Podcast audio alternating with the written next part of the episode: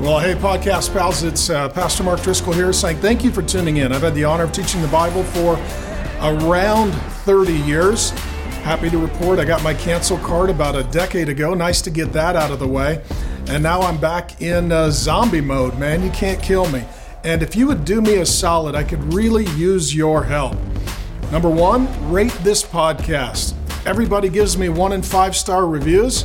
I need you to give me a five star. In addition, uh, review the podcast. Tell them it's good, it's helpful, it's fun, it's authentic, it's genuine, it's down the fairway, it's all about Jesus. And uh, share it. Uh, let your friends know. Let your family know. And if you want to trigger your enemies, let them know too. I've been triggering woke joke folks since the mid 90s and glad to keep up the fight. Well, happy birthday, Trinity Church. Happy seventh birthday. I love you with my whole heart, and this is such a fun, exciting day. Amen. This is so great. And seven years of God's faithfulness in and through you. And so I just want to start by saying thank you, God, and thank you to the wonderful people that call Trinity Church home. Amen. If you're visiting, you're surrounded with the best people in the world. Amen. And seven in the Bible is this wonderful number. It, it denotes completion and celebration. And so God worked for six days. Everything he did was perfect. He completed his work. And then on the seventh day, he celebrated and enjoyed everything that he had completed. We are declaring that this is a Jubilee year at Trinity Church. This is a year of celebration and joy and fruitfulness in Jesus' name. That's where we begin today. Amen. And I just want to start, before we jump into a brand new book of the Bible, I want to start by thanking God that we know that no church exists unless God attends it. And the most important person at a church is the Holy Spirit. And if he doesn't arrive, then nothing happens. And the Bible says that unless the Lord builds the house, those who labor, labor in vain. We have not labored in vain because the Lord, our Lord, Jesus Christ, has built this beautiful house. Amen? So I want to start by thanking Jesus. Number two, I want to thank my overseeing pastors. Uh, Grace and I have got some wonderful men that we submit to, and they laid hands on us and they commissioned our family to plant this church. And so I just want to publicly thank and honor Pastor Robert Morris and uh, Pastor Jimmy Evans, who are our founding overseers and still serve as our pastors and help make this possible. In addition, addition, I want to thank my family. And I'm going to. um,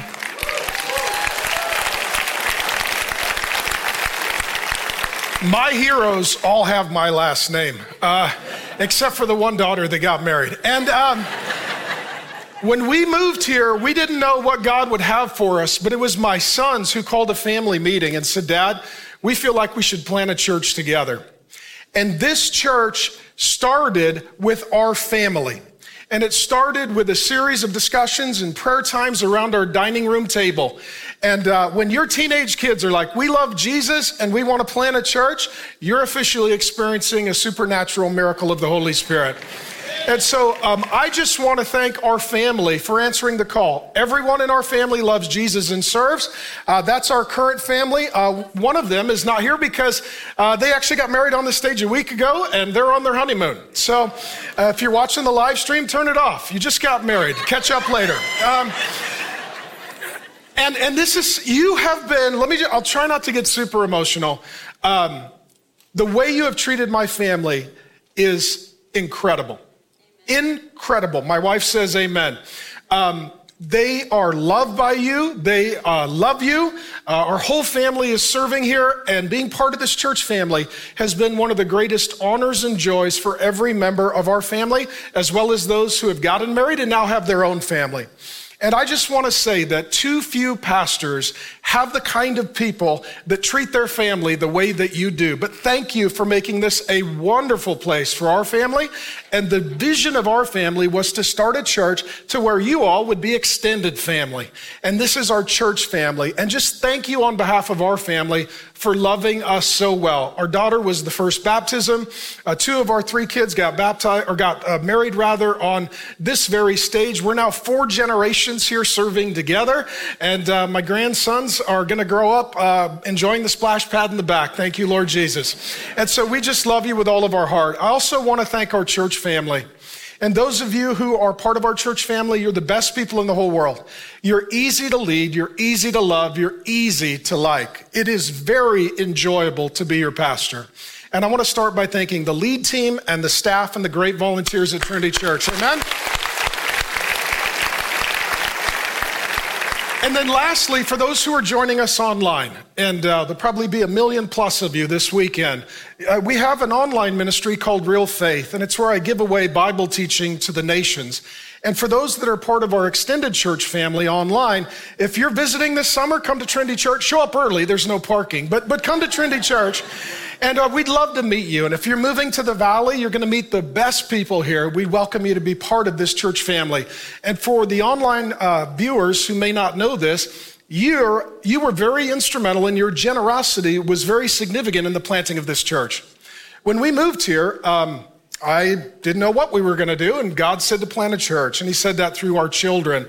For the first 18 months of this church, I was an unpaid volunteer because the people at Real Faith took care of me and my family. And for the first year, the staff was covered by the good people at Real Faith. And so I just want to thank our extended family for being generous and then being part of the planting of this church.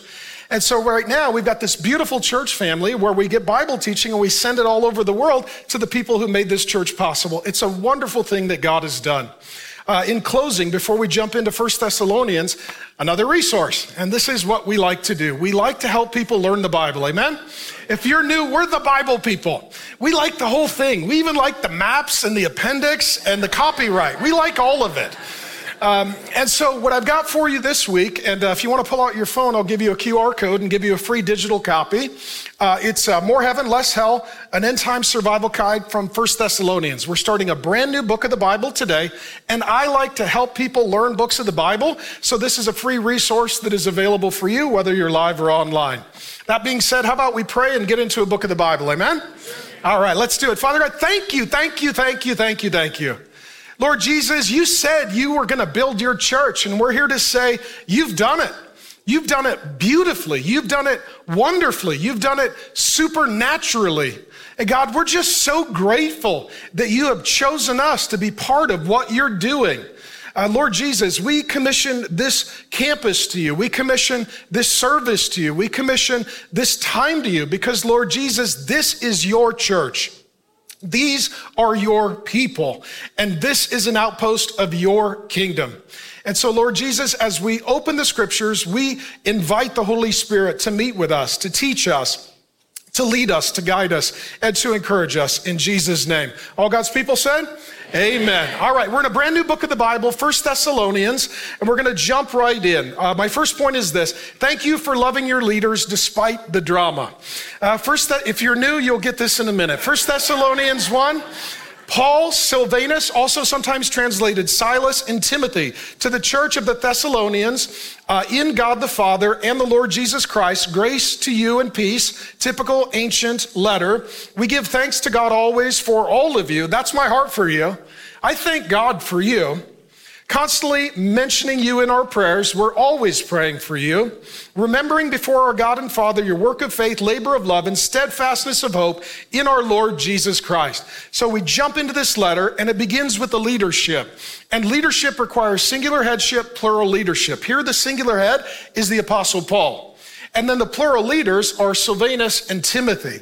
If all you have is a singular leader, it's a dictatorship. If all you have is plural leadership, it's anarchy. The way the Trinity is architected, singular head, plural leaders. In the family, singular head, the husband, plural leaders, husband and wife. In the church, singular head, plural leaders. In that church, it was the Apostle Paul with his lead team. In our church, that would be me as your senior pastor with our lead team and they're meeting in a city called Thessalonica. I've been there some years ago with my family. When the Bible says that people and places exist, they do because the Bible tells us the truth about everything and everyone.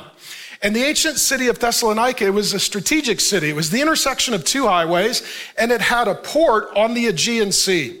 So that made it a place much like our own valley where lots of people visited and passed through. Um, one thing as well, how many of you are new, right? You're new? Um, they had something called uh, a port at a, at a place that had water. And it's, it's kind of confusing when you fly into Phoenix because you're like, oh, we're landing at Sky Harbor. And if I, I, did I miss it? I can't find the harbor. Um, we say we have one, they actually had one. Nonetheless, meeting there is a church, and uh, the church is precious in God's sight. And what we are is a church. And the ancient word that is used here is ecclesia. It means assembly or gathering. I think of it like a family meeting. And so a church is a family, and when we get together, it's a family meeting. The way this church started was a family meeting. We came home from church. Uh, my sons uh, called a meeting and they said, Dad, we miss your preaching and we want to plant a church and we want to do it as a family. They were teenagers. So we called a family meeting and we prayed. And this church was birthed through a series of family meetings at our dining room table. And it's named after Grace, my wife's father, who's passed away, but he planted and pastored a church called Trinity Church for more than 40 years. And so they are a church. And what that means is when we get together, we're family. We're family. And, and I love this concept that church is family. And right now, what we're having is a family meeting. And so when this letter was originally written, they would have gotten together for the family meeting, and the leader would have gotten up and read the letter from Paul for the family meeting. That being said, the church is what we're talking about. And for those of you who are new, let me explain this. There is heaven, there is hell, there is the world, and there is the church. And the church is supposed to invite the culture of heaven down for God's people. Thy kingdom come, thy will be done on earth as it is in heaven, says the Lord Jesus. The world, that's where uh, people invite the culture of hell up anarchy, lies, rebellion, and destruction. Between the church and the world is the Word of God. And the Word of God is the dividing line between the world and the church. And we love people in the world, but we don't love the world. And we want people from the world to come into the church, but we don't want any of the world's culture to enter into the church. The church belongs to Jesus Christ. The church belongs to Jesus Christ. Furthermore, the church exists for God's people. And so, and, and, and just where we're at right now, the whole world is absolutely against God's people. And wherever you go, you feel outcast and homeless. And so when you come to church, this needs to be a countercultural place where we live under the authority of God's word. We love Jesus. We care for each other and we are filled and led by the power of the Holy Spirit. And what oftentimes happens is people have spent their whole life in the world. They come into the church like, we don't feel very comfortable. It's called conviction because you're a sinner. You're going to get used to it eventually. We, we, we have. And, and, and the reason you don't feel comfortable is because you're not right with God. And until you repent of your sin and get right with God, you're going to feel uncomfortable being with God's people, singing God's praises in God's presence. And what people will do, they'll walk into the church and they'll be like, well, this is just weird. This feels uncomfortable. Here's what I would say. You've got everything else. You've got the schools, you've got the government, you've got entertainment. Uh, we can't even go to Disneyland and Target just ticks us off. So you've got everything. You've got everything. All we want is the church to be the church, the home for God's people. We love the Bible, we love Jesus, we love each other, we're going to heaven, and you're welcome to join us, but you're not welcome to change us because the church belongs to Jesus Christ.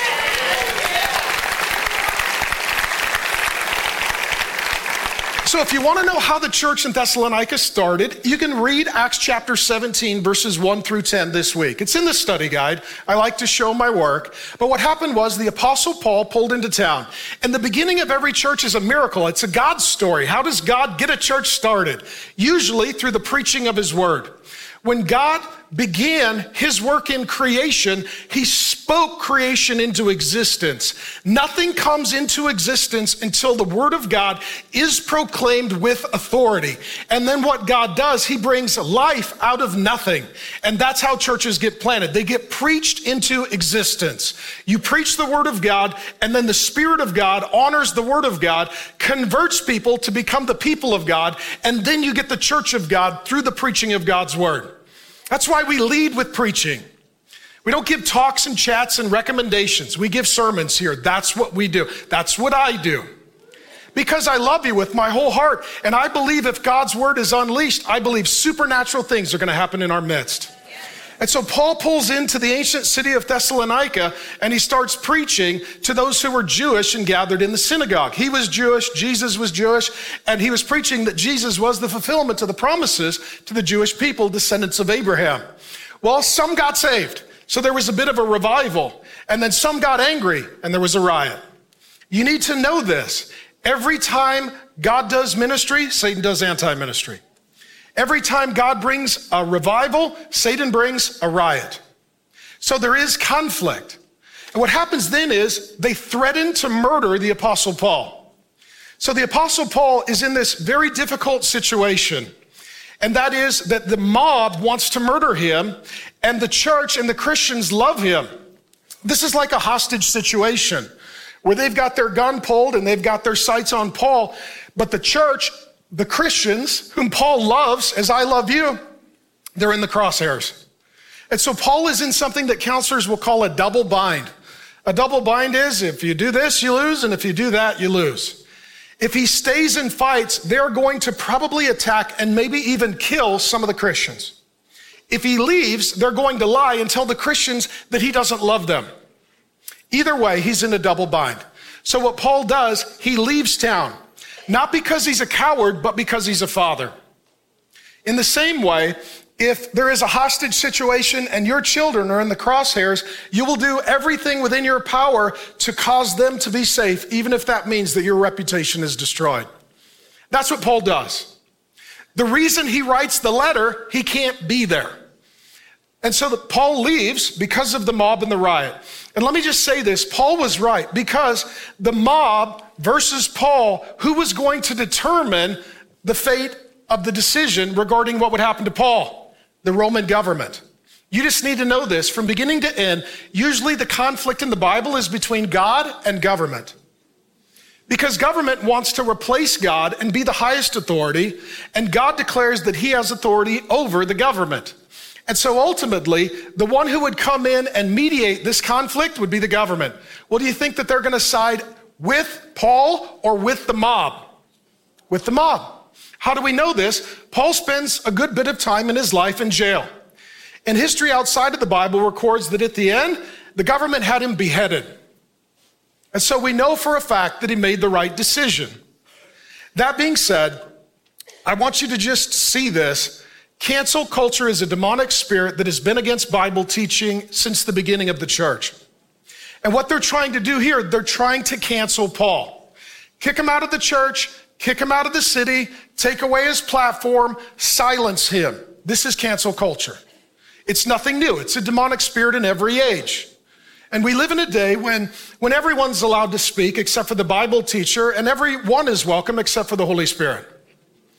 And so ultimately, when you preach the word of God, you're not just preaching to people, but you're preaching against powers, principalities, and spirits. And there is going to be reaction and resistance. Um, that being said, if I could point out the obvious, Paul was controversial.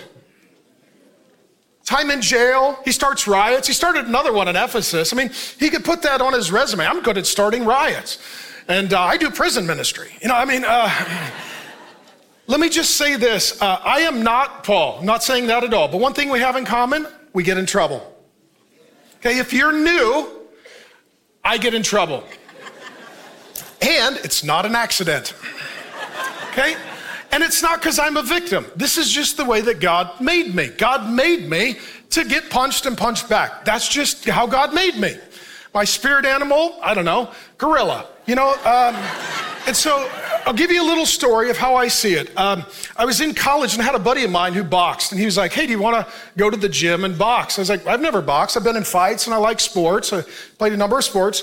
He's like, Well, let's go to the gym and I'll teach you how to box and then throw you in the ring and see what you can do. So, true story, we show up and he's like, Okay, first thing I got to teach you is footwork. I was like, What's footwork? He's like, It's like dancing. I'm like, Look at me, man. You know, I, I have 0% odds of being a ballerina. And I'm Irish. Our people tried dancing. It was called river dancing. It did not go well. did not go well.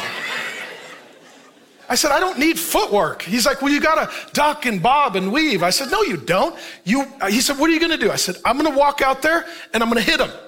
And then he's to hit me. And then I'm to hit him again. And then he's to hit me. And we're to do this until he falls down. I said, that's my plan. He's like, That's not a good plan. I said, That's the plan. Uh, the odds are better than me dancing, by the way. And uh, so I went out into the ring and I did exactly what I said. I hit the guy, the guy hit me. We did that for a while. He fell down. I looked over my buddy. I was like, good plan. Um, I'll just be honest. That's how I see life. I see lies and truth. I see light and darkness. I see God and Satan. I see good and evil. I see heaven and hell. And I don't hate anyone and I don't want to hit anyone, but man, some issues just need to get punched in the mouth every weekend.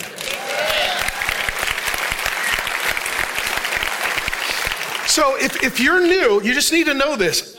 Your pastor is one in five star reviews. That's it. Like anybody who gives me a two or a three hasn't listened to the whole sermon, right?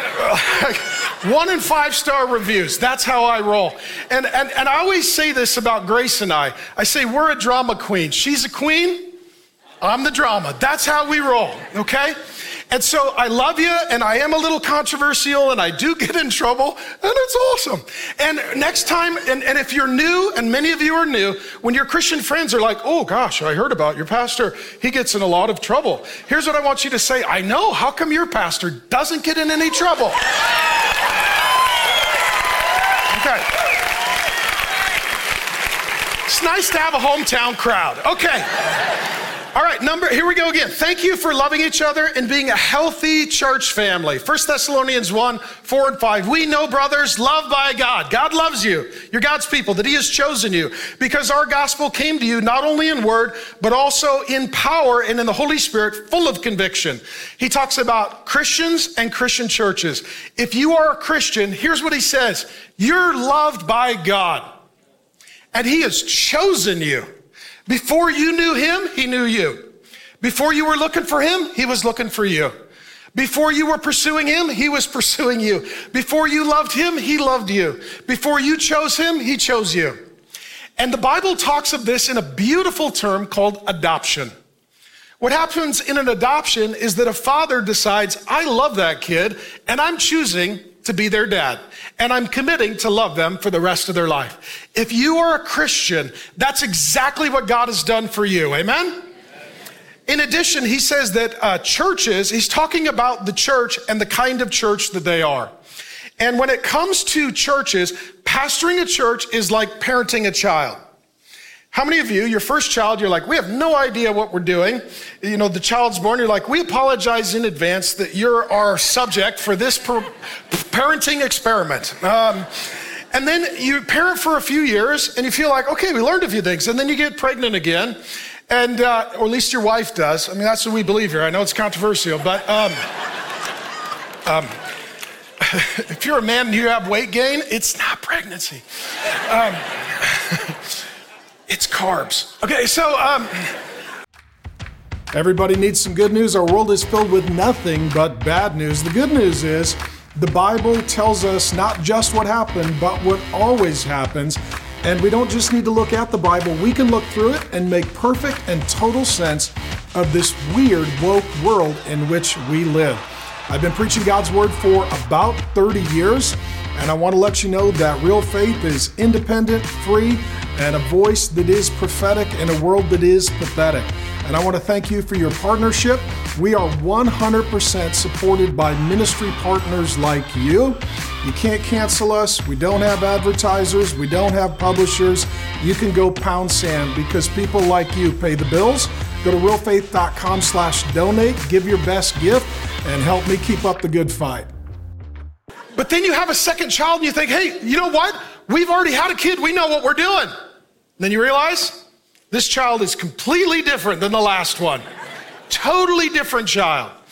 And different churches are like different children. They have different personalities. So Jesus tells a story of the prodigal son where there's a religious brother. He's older and smarmy and arrogant and self righteous and no fun. And then there's the younger brother. He's not religious. He's rebellious and drunken and disobedient and self destructive. Some churches are like the younger brother. There's one called Corinth in the New Testament. Paul's like, hey, you guys need pants you know, uh, you need pants. And, uh, and then there's churches that are religious And that would be like the church in Galatia, where he's yelling at them. He's basically like, hey, God wrote a book, it's got a lot of rules, and he doesn't need you to add to them. He's got this covered. When it comes to the church at Thessalonica, it's a warm, loving, kind, hopeful, encouraging tone. Why?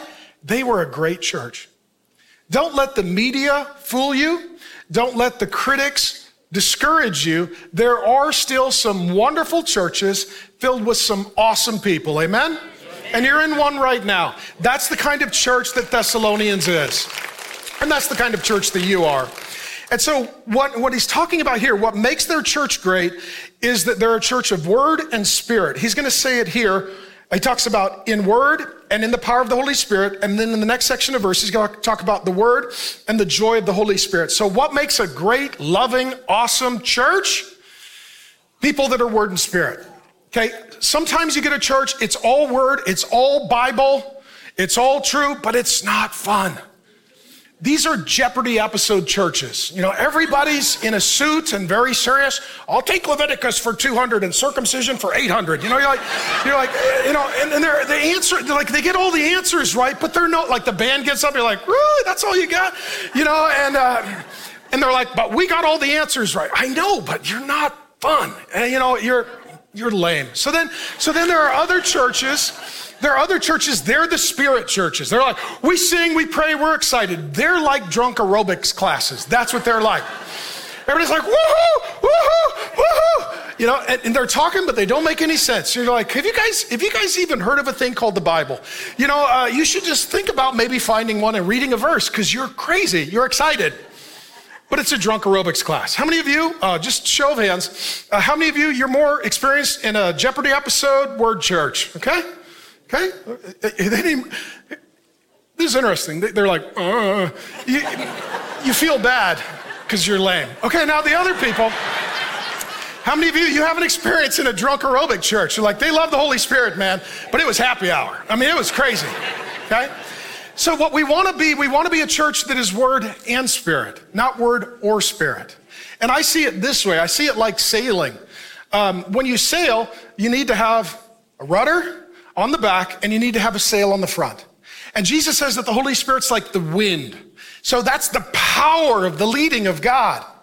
And so to me, spirit churches, uh, they have the sail and word churches have the rudder. You know what you want to have? Both. You want to have the rudder, Lord, we read your word. Where do you want us to go? And the spirit, power. I believe, as I've been praying for us this week, I believe that these two sections of word and spirit are a prophetic word that God has spoken over Trinity Church for this, our Jubilee year. I believe it. I believe up until this point, we've been a little stronger on the word. And now we're going to get a little stronger in the spirit. Not less word, but more spirit. I believe more people are going to get saved. More people are going to get healed. More people are going to get delivered. I believe people are going to be freed in worship. And there's going to be deep, profound healing in the lives of our people by the power of the Holy Spirit based upon the Word of God. That being said, thank you for returning to joy. This is a point I'm so glad to share with you. 1 Thessalonians 1, beginning in verse 5. You know what kind of men we proved to be among you for your sake, and you became imitators of us and of the Lord, that's Jesus Christ. For you received, he's going to echo it again, the word in much affliction with the joy of the Holy Spirit, so that you became an example to all the believers in Macedonia and Achaia. So, what he talks about is affliction. Affliction is any trouble that comes into your life or into our church. They had the same categories of affliction that we do. Satan and demons were opposing them. An angry mob was attacking their pastor. Their pastor had to run for his life, wasn't even in town. The news made a big mess of this. You know, con man steals money from church and leaves town. Uh, they've got the world that is against them. They've got family and friends who don't want them to be professing Christ. They have lots of affliction. But what he says is they had joy of the Holy Spirit. Let me say this, friends. Affliction is part of the Christian life, just, just like it was part of the life of Christ, the man of sorrows. And any Christianity that doesn't teach you how to deal with affliction isn't that faithful to the totality of God's word. And so what happens is when affliction comes, you have two choices, and these are very significant. You could choose fear or you can choose joy. Let me explain this to you. The, the new brain science is telling us that the two strongest motivators in life are fear and joy. The people will endure incredible amounts of difficulty if they're afraid or if they believe that there is joy on the other side. What happens when affliction comes, you're going to have anxiety and fear. Because as we look into the future, we wonder what is going to happen. And if you choose fear in affliction, Fear comes with a spirit and it's demonic and it becomes oppressive. The Bible says that God has not given us a spirit of fear. And so, in your affliction, if you choose fear, a demonic spirit is going to come. Now, this is going to be the most anxious, uh, the most tepid, and the worst version of you. Instead, you can choose joy in, he says, uh, the Holy Spirit. And what happens is when affliction comes, if you choose fear, the counselors will say you're dysregulated. You're not doing good. You're not yourself. When you invite the Holy Spirit, you become regulated. All of a sudden, you get time with the Lord. This is casting your cares on Him. This is transferring your burdens to Him. This is verbal processing with Him. This is shedding tears with Him. I'll be honest with you, I was very bad at this for many years in my Christian life. My wife, Grace, is good at it. And she would get back to joy, and I would still be in fear. And so I would have anxiety about the future that would cause me unhealth and struggle in the present. And what I've learned by God's grace, I need to go for walks with Jesus, usually in the woods. I, I got my hike in this week, hours, me just talking to Jesus. Here's what I'm struggling with. Here's what I'm excited about. Here's what's coming. I need help with this. I just need to give it all to Him and then Him to send me the Holy Spirit. Because what happens is there's affliction that's always going to be around you. And many of us live under this pervasive myth I'll be fine when everything's fine. In a fallen world, never fine. There's never a day you wake up, you're like, Jesus, no need to come back. I'm already there. Everything's come together. And so there can be affliction around you, but there can be joy in you because the Holy Spirit lives in the child of God. That means the Holy Spirit gives us an opportunity to be regulated and to return to joy because the fruit of the Spirit includes joy. Joy. Now we learn this from the Lord Jesus. It says this in Hebrews 12, 2 For the joy that was set before him, he endured the cross the cross is the greatest affliction that anyone could ever possibly endure. We'll talk about it a little more at the end of the sermon. And Jesus had great anxiety. The night before he died on the cross, he's up all night. He's sweating like drops of blood. He's crying out to the Father. He's struggling. It's okay to not be okay. But you go through your affliction trusting that joy is on the other side. What I like to say is you go through your beating to get to your blessing. It says, For the joy set before him, he endured the cross. He went through the affliction to return to joy. Here's what I want you to know God wants this house and you, as his children, to constantly return to joy. He doesn't want you to live in fear or anxiety, but in the spirit and in joy. And it doesn't mean that everything's okay, but you're okay. Because the outside does not determine the inside. The inside is determined by the Holy Spirit, the source of joy. Amen?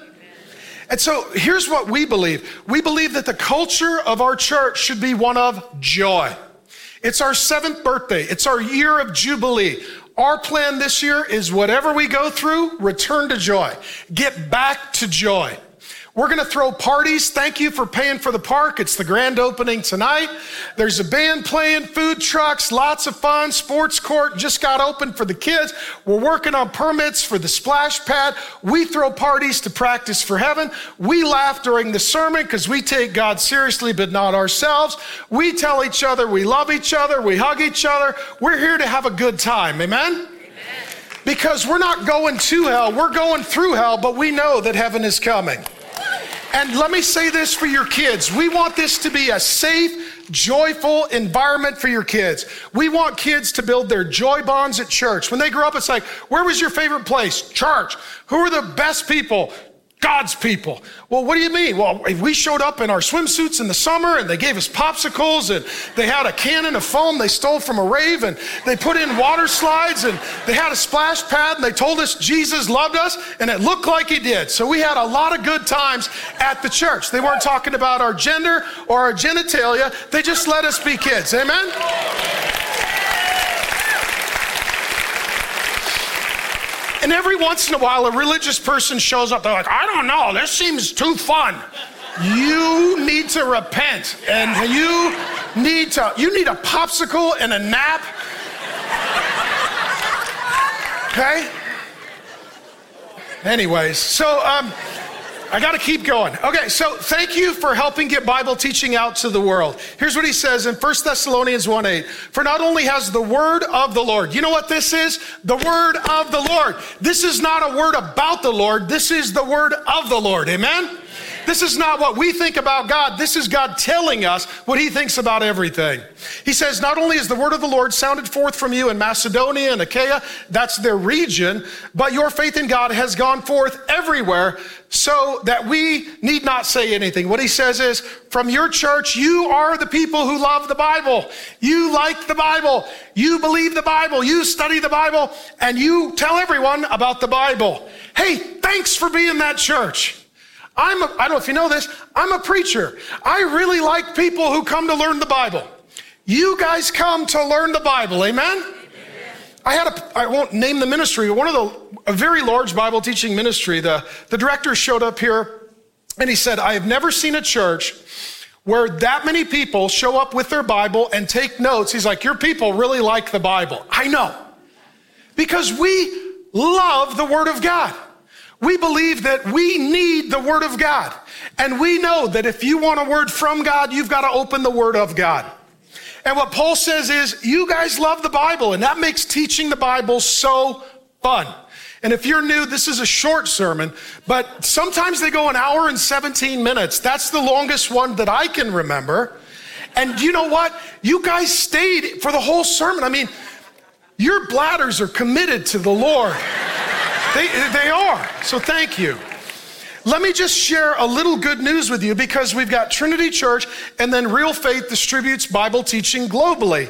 Uh, let me just share it with you. A little good news. So far in 2023, social media impressions and views across all platforms is up 770%, reaching so far 270 million people from Trinity Church.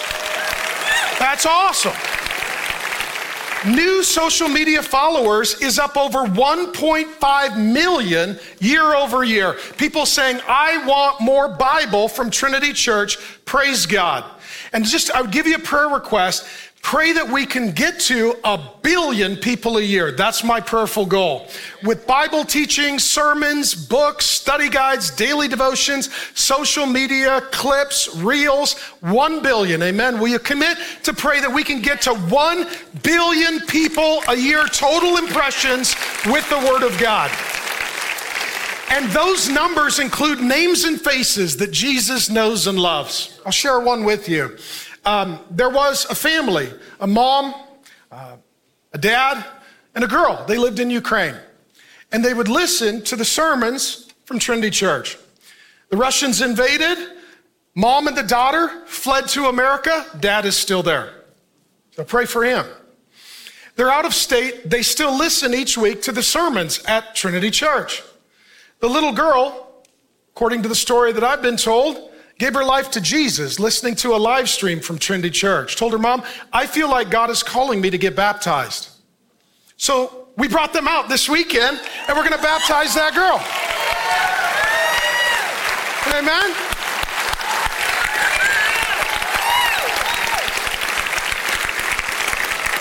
We live in this wonderful day when, because of technology, you can reach people in Ukraine and then invite them to be baptized. Amen? And to profess their faith in Jesus Christ.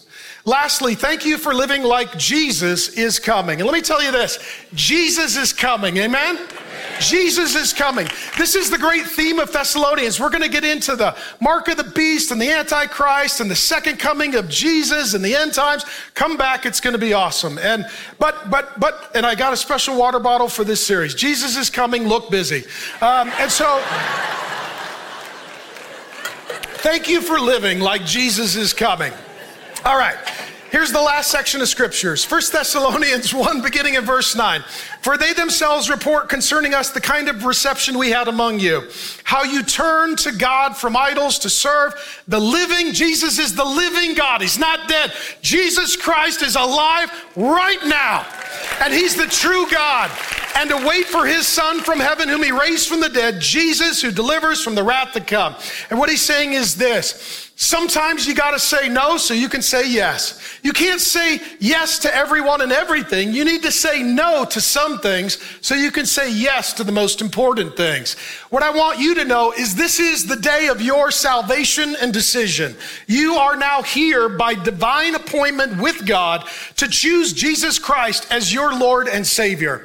And what he says is you need to say no to idols so you can say yes to Jesus. Let me explain this. Idolatry or idols in the Bible, it simply means this you're worshiping the wrong thing.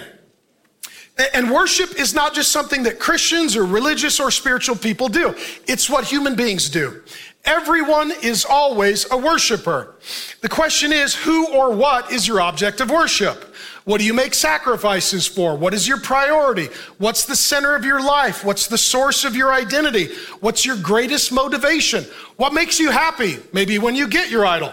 What makes you sad or angry when you lose your idol? What hope are you living for? Number two, idolatry is where we worship anyone or every, anything but God. And what this means is every one of us is passionately devoted to someone or something.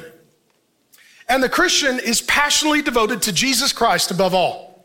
The Apostle Paul says it this way in Romans 1, same author. He said, Some worship the Creator and enjoy the creation, some worship the creation and ignore the Creator. Idolatry is when you take a good thing and you make it a God thing, and then it's a bad thing. And I've, I've, got it in the study guide, and you can look it up. But in their day, they had a number of gods and goddesses, idols that were worshiped in their city. Archaeologists have excavated them.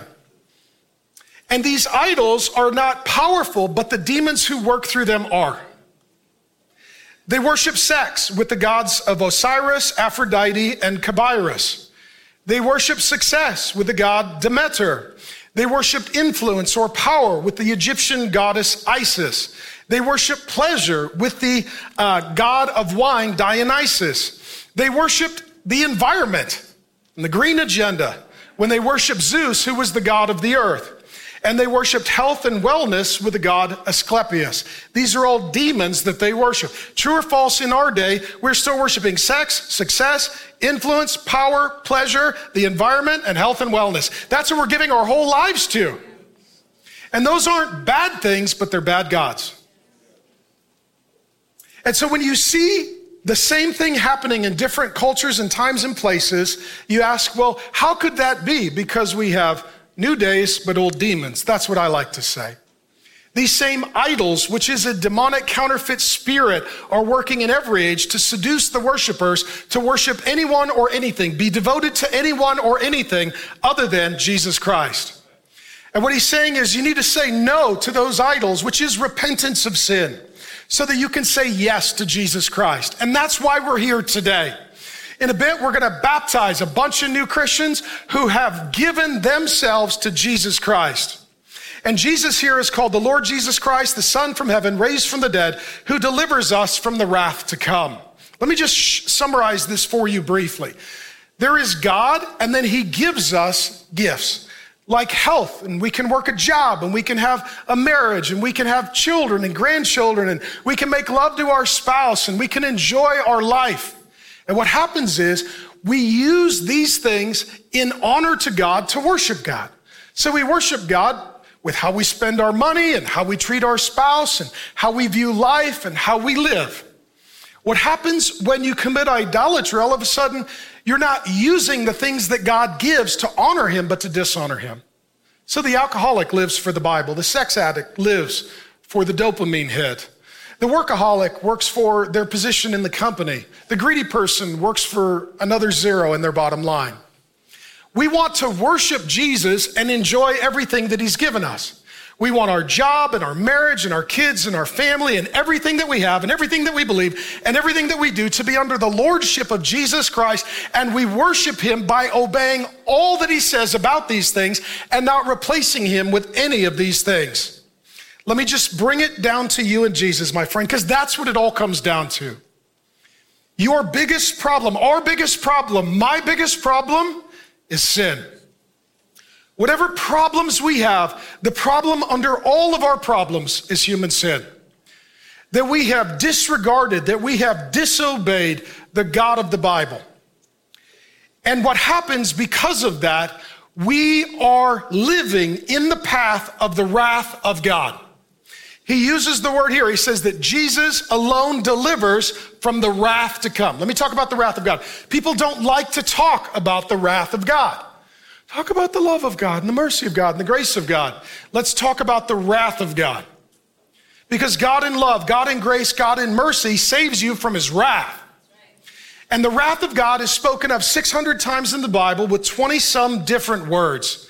And what this means is God is holy and we are unholy. God is good, we are bad. God is right, we are wrong. We have sinned against God. And as a result of his goodness and his holiness and his righteousness, he has to declare war on that which declares war on him. He would no longer be good if he didn't deal with sin. And the result is wrath. So let me tell you that apart from Jesus Christ, you are living in the path of the wrath of God. And there are only two ways that the wrath of God is satisfied. It says this in John 3 36 Whoever believes in the Son has eternal life, but whoever rejects the Son will not see life, for God's wrath remains on him. Two options hell or Jesus. Have I been clear? See, I've got to stand before God and give an account for what I tell you. And you got to stand before God and give an account for your decision. You have two options hell or Jesus.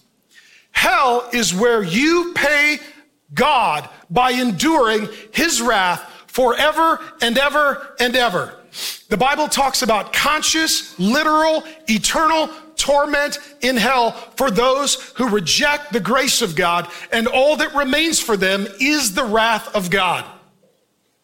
This is as serious as it gets, my friend. God will not be mocked. Everyone will reap what they sow. It is a fearful and dreadful thing to fall into the hands of a living God. Jesus speaks of hell more than anyone in the entire Bible. And what happens is many people sin and God doesn't deal with them immediately, so they think that they're getting away with everything. My friend, do not believe that deceptive demonic myth.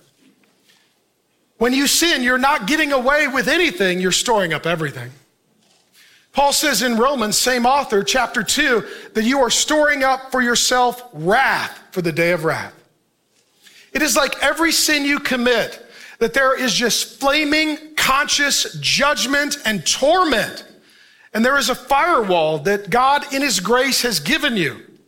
But if Jesus returns before you die, or if you die without knowing Jesus, that firewall is gone, and all you have is the fire that you have deserved and earned forever and ever and ever.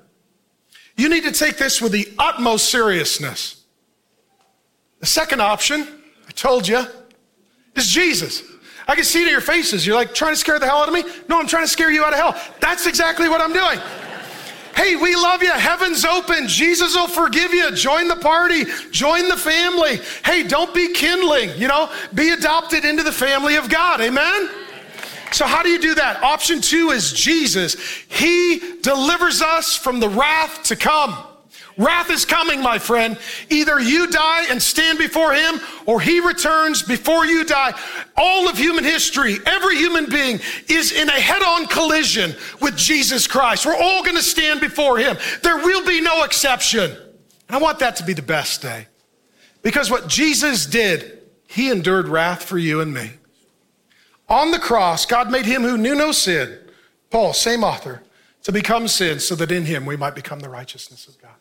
Our God and Savior Jesus Christ, he looked down and he said, They have become my enemy. They have declared war on me. All they deserve is wrath. And then he came down as one of us.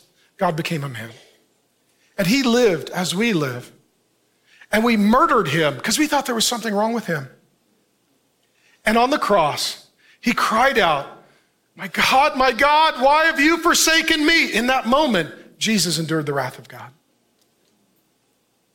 And then he said, It is finished. What happened on the cross, Jesus took your place. He put you in his place if you believe in Jesus. He died so you could live. He endured the wrath so you could receive the grace. He tasted hell so that you could enjoy heaven. He was separated from the Father so you could be adopted by the Father. Jesus Christ. And see what Christians say, like, are you saved? From what? God.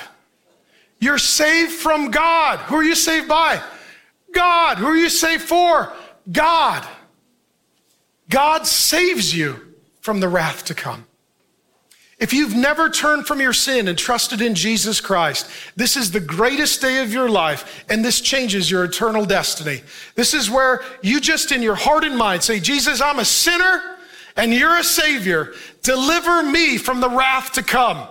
And he will, friends. And I promise you, you'll go from wrath to grace, from damnation to salvation, from hell to heaven, from demonic spirits to the Holy Spirit, from dying to living, and from fear to joy that never, ever, ever ends in the presence of our Savior who delivers us from the wrath to come. Amen?